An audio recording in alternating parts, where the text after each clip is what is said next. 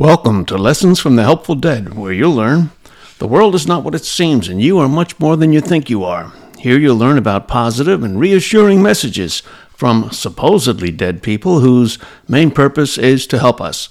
Find out what happens after we die, why we're here, how we got here, where we're going, and discover that you are really a powerful eternal spirit. I'm Dan McEnany.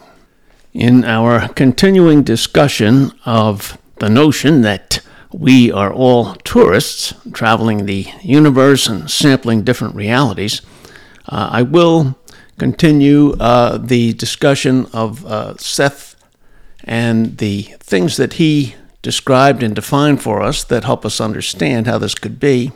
Before I get to that, though, I thought this might be a good time for a little bit of fun.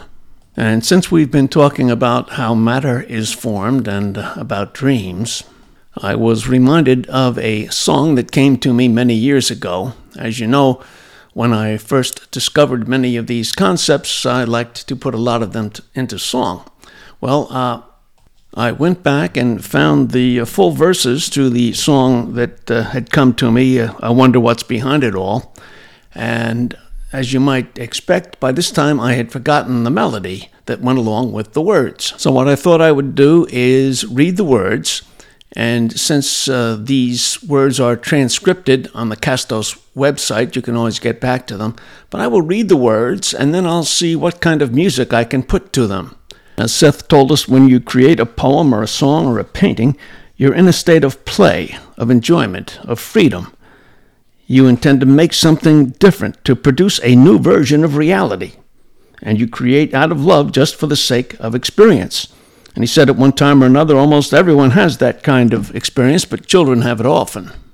So I'll read the words to the song, I'll try to put it uh, to music in my head, but then I'll ask you to do the same. Go to the transcription and try to put a melody to at least some of those words and see what kind of experience you have as a creator of music. So, so the words to that song are I wonder what's behind it all. It can't be what it seems.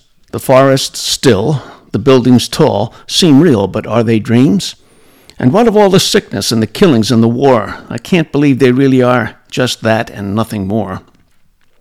They've got to be a tiny piece of big things that make sense. And who's to say that dreams aren't part of very big events? So I will go on dreaming, and you can come along. Together we might find out how a thought becomes a song. We'll look behind the magic of the happiest times we've known and underneath the tragic to see from whence it's grown. All right, now let's see what I can do uh, beyond uh, on the spot, um, trying to put all this to music. All right, well, here we go. I wonder what's behind it all. It can't be what it seems. The forest still, the buildings tall seem real, but are they dreams? And what of all the sickness and the killings and the war? I can't believe they really are just that and nothing more. They've got to be a tiny piece of big things that make sense.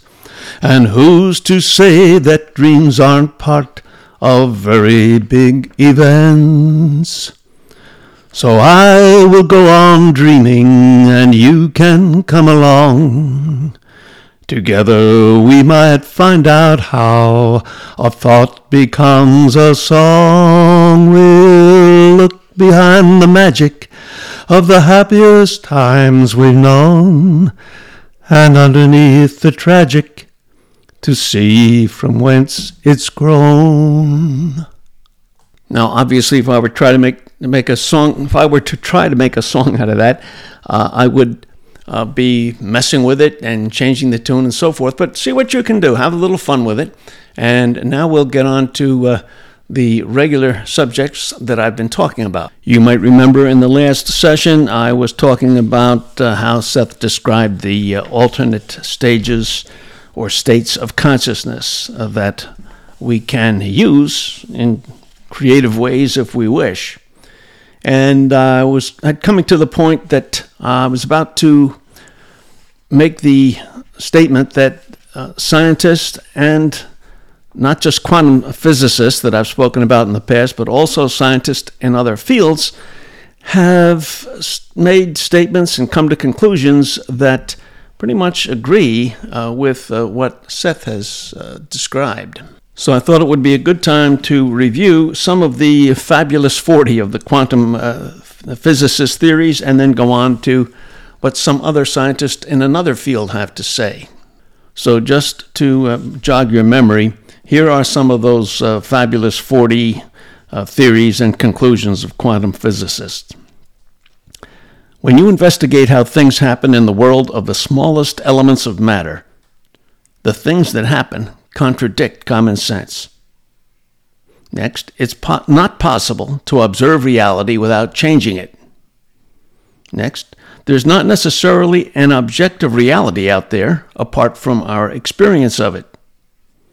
Next, subatomic particles seem to know instantaneously what decisions are made elsewhere, even as far away as another galaxy, and they instantly act on the information. So they might very well be living particles, evaluating and acting on information as we do. Next, the wave function, which represents all possibilities that might happen to anything when it interacts with an observer, is not just a mathematical fiction, but a real thing. And all the possibilities happen. They all actualize in different worlds that coexist with ours. Next, experience tells us the physical world is solid, real, and independent of us, but this is simply not so. Next, there might well be no valid distinction between what is in here in our minds and out there in the world outside of us. Next, what we experience is not external reality, but our interaction with it. The world consists not of things, but of interactions. Next, without us, the entire world we interact with does not exist. We are the creators of the universe. Next, the existence of one ultimate flow of time throughout the physical universe is an incorrect perception. Next, time and space are not separate. There's only one space time, a continuum that flows continuously. It is more useful to think in terms of a static, non moving picture of space and time, in which events just are, as opposed to a view in which time moves forward and events develop. Events do not develop, they just are. Next, all the past, present, and future exist at once, and for each individual, they meet and forever meet at one single point now. Next, there is no such thing as matter. It is a curvature of the space time continuum. Matter is actually a series of patterns out of focus. The search for the ultimate stuff of the universe ends with the discovery that there isn't any. Next, the world is fundamentally dancing energy. Physical reality is essentially non substantial. Matter is simply the momentary manifestation of interacting fields. Next, movements backward and forward in time are no more significant than movements backward and forward in space. Next, there are particle interactions in which, where there was nothing, in a flash, particles come into being and then vanish without a trace. This shows the concept of a completely empty, barren space is simply a notion we've made up. There is no such thing as empty space. We've lived the next one. We've lived so long in our abstractions that instead of realizing they are drawn from the real world, we believe they are the real world. And next, the most fundamental level of reality is an unbroken wholeness, which is, quote, that which is. It denies the idea that we can analyze the world along the lines of separately and independently existing parts. And last, both being and, quote, non being are, quote, that which is. Everything, even emptiness, is that which is. There is nothing which is not that which is. All right, well, now for me, those conclusions and theories of eminent quantum physicists lend a lot of credibility to what the Seth entity has told us. But many will disregard these conclusions because they don't know anything about quantum physics or how it relates to us in our daily lives. That too is easy to understand. But what if scientists from other fields have been coming to some of the same conclusions for the past 300 years? Now, unlike me, who just regurgitates what a brilliant intellect has shared with us, several leading scientists over the last few centuries who studied plant life and agriculture figured it out for themselves. They came to many of the same conclusions on their own. Anyone interested would be well advised to read the, the 1972 bestseller, The Secret Life of Plants. That's The Secret Life of Plants by Peter Tompkins and Christopher Bird.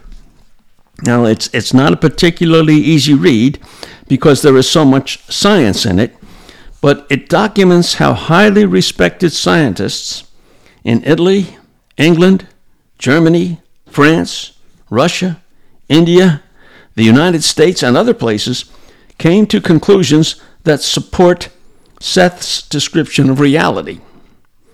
And no less a luminary than Sir James Jeans, a well known British astronomer, math, math, mathematician, and physicist, when commenting on all that science had learned to that time, stated that the universe was beginning to look more like a great thought than a great machine. If you read that book, you'll also learn about Dr. T. C. Singh in India, who stimulated plant growth with sound, as well as Luigi Galvani in Italy, whose pioneering experiments with electricity are well known along with Hungarian Jesuit Maximilian Hell, who both theorized a special vital energy in plants and metals. You'll be introduced, if you read the book, you'll be introduced to Viennese physician Franz uh, Anton Mesmer, famous for his work with electromagnet- electromagnetism and, uh, of course, the source of the word mesmerized. Right? Now, he detected magnetic fields around humans and cured many people.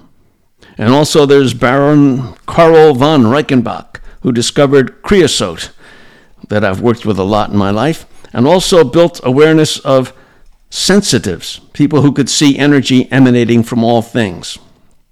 Along the same lines, Georges Lakhovsky, a Russian engineer in Paris in the 1920s, he invented a radiocellular oscillator that enabled the normal frequencies of healthy plants to cancel out the frequencies of cancer producing bacteria. Now, he too eventually concluded life was not matter, but rather immaterial vibrations associated with it. But you know, they're all uh, fairly startling uh, revelations they came up with. But perhaps the most startling revelation or revelations are those that relate to Dr. Albert Abrams, who, with the help of a radio research engineer, developed in the early 20th century an oscilloclast that could emit specific waves capable of curing human afflictions. But of course, he was, he was vilified by the scientific establishment after his death in 1924 so you wouldn't hear much about him. In 1951, though, two Princeton graduates, one an engineer and the other an electronics experts, used a version of Abrams' machine for agriculture by placing only a photograph of a field of cotton on what they called a collector plate, which was attached to the base of the machine, along with a small piece of a substance known to poison cotton pests. Then setting dials and turning on the machine, they achieved an 80 to 90% rate of either killing the beetles or making them disappear, taking off to other places. They then proceeded to work with several farmers on the east and west coasts with the same impressive results. So that when the salesmen for the entrenched fertilizer and pesticide companies visited the farms, they were told, well, their products were no longer needed Well, as you can expect, threatening the fortunes of established industries is never a good way to ensure your survival. The combined forces of the companies, the government, and industry publications spreading falsehoods soon put them out of business. Now, remember now that all they were doing was placing only a photograph of a field of cotton on this collector plate, and they also put a small amount of a substance known to poison cotton pests. And they settled, set their dials and turned on the machine, and the pests were gone. Anyway, their achievements, amazing in themselves, were not nearly as amazing as what occurred not long afterward. That's when other scientists, most notably a fellow named George de la Warr and his wife Marjorie, an osteopath, they demonstrated they could achieve the same results with no machine at all, but just a diagram of the machine. That's uh, that, that might seem hard to believe, but they did. They also theorized a force similar to Seth's electromagnetic energy units. But when skeptical scientists tried to reproduce the results, they were unsuccessful. Now, this led to the surprising but the logical conclusion that it was the mind and the intent of the experimenter that were producing the end result. So the observer was obviously creating this material physical result. the observer was creating the material physical result. Now, this corresponds to a statement by Seth that we create our own reality with our thoughts and our expectations. Something that scientists who currently work with the Hadron Collider are discovering once again. Conclusions like these scientists in various fields working on practical solutions to important challenges over the century should give even the most serious doubters of Seth's credibility some pause. Things that seem strange or nonsensical in one century might be considered common knowledge in another. Now, consider for a moment if you told someone just 80 years ago that in a span of a single lifetime, Millions of people would carry pocket sized phones wherever they go and easily place calls to someone on the other side of the planet. you know, you'd think they were out of their mind. Or if you told them that self driving cars would be operating on our highways. Or that trips to the moon or an international space station would become so common as to, to be considered almost ho hum, right? Or that people would attach a headset that would enable them to experience a virtual reality as though it were a part of our physical reality. who would believe you could put on a virtual headset? I guess maybe science fiction writers might, but who else would believe that you could put on a headset and experience a virtual reality as though it were part of our own physical reality? Now, from the perspective of looking at just the changes in 80 years about things we might believe or not believe, from that perspective, it becomes a bit easier to imagine that we will make fantastic strides over the next hundred years in learning to free our consciousness from our bodies, to explore the universe instantaneously in an out of body state, and communicate with advanced intelligent species who guide us to totally new realities. As you know, Bob Monroe has already done that, but who's to say that that kind of the kind of experiences that Bob had won't become commonplace within the next hundred years. Well, that ends our discussion for today, and uh, I will then, in the next session, summarize uh, our existence beyond the reincarnational reality, which means our existence as uh, travelers or tourists throughout the universe. Uh, I'll, I'll in that session, I'll just review what we've, all the things we've been talking about and how it all supports the idea that we are tourists. Again, I'm Dan McEnany bringing you lessons from the Helpful Dead.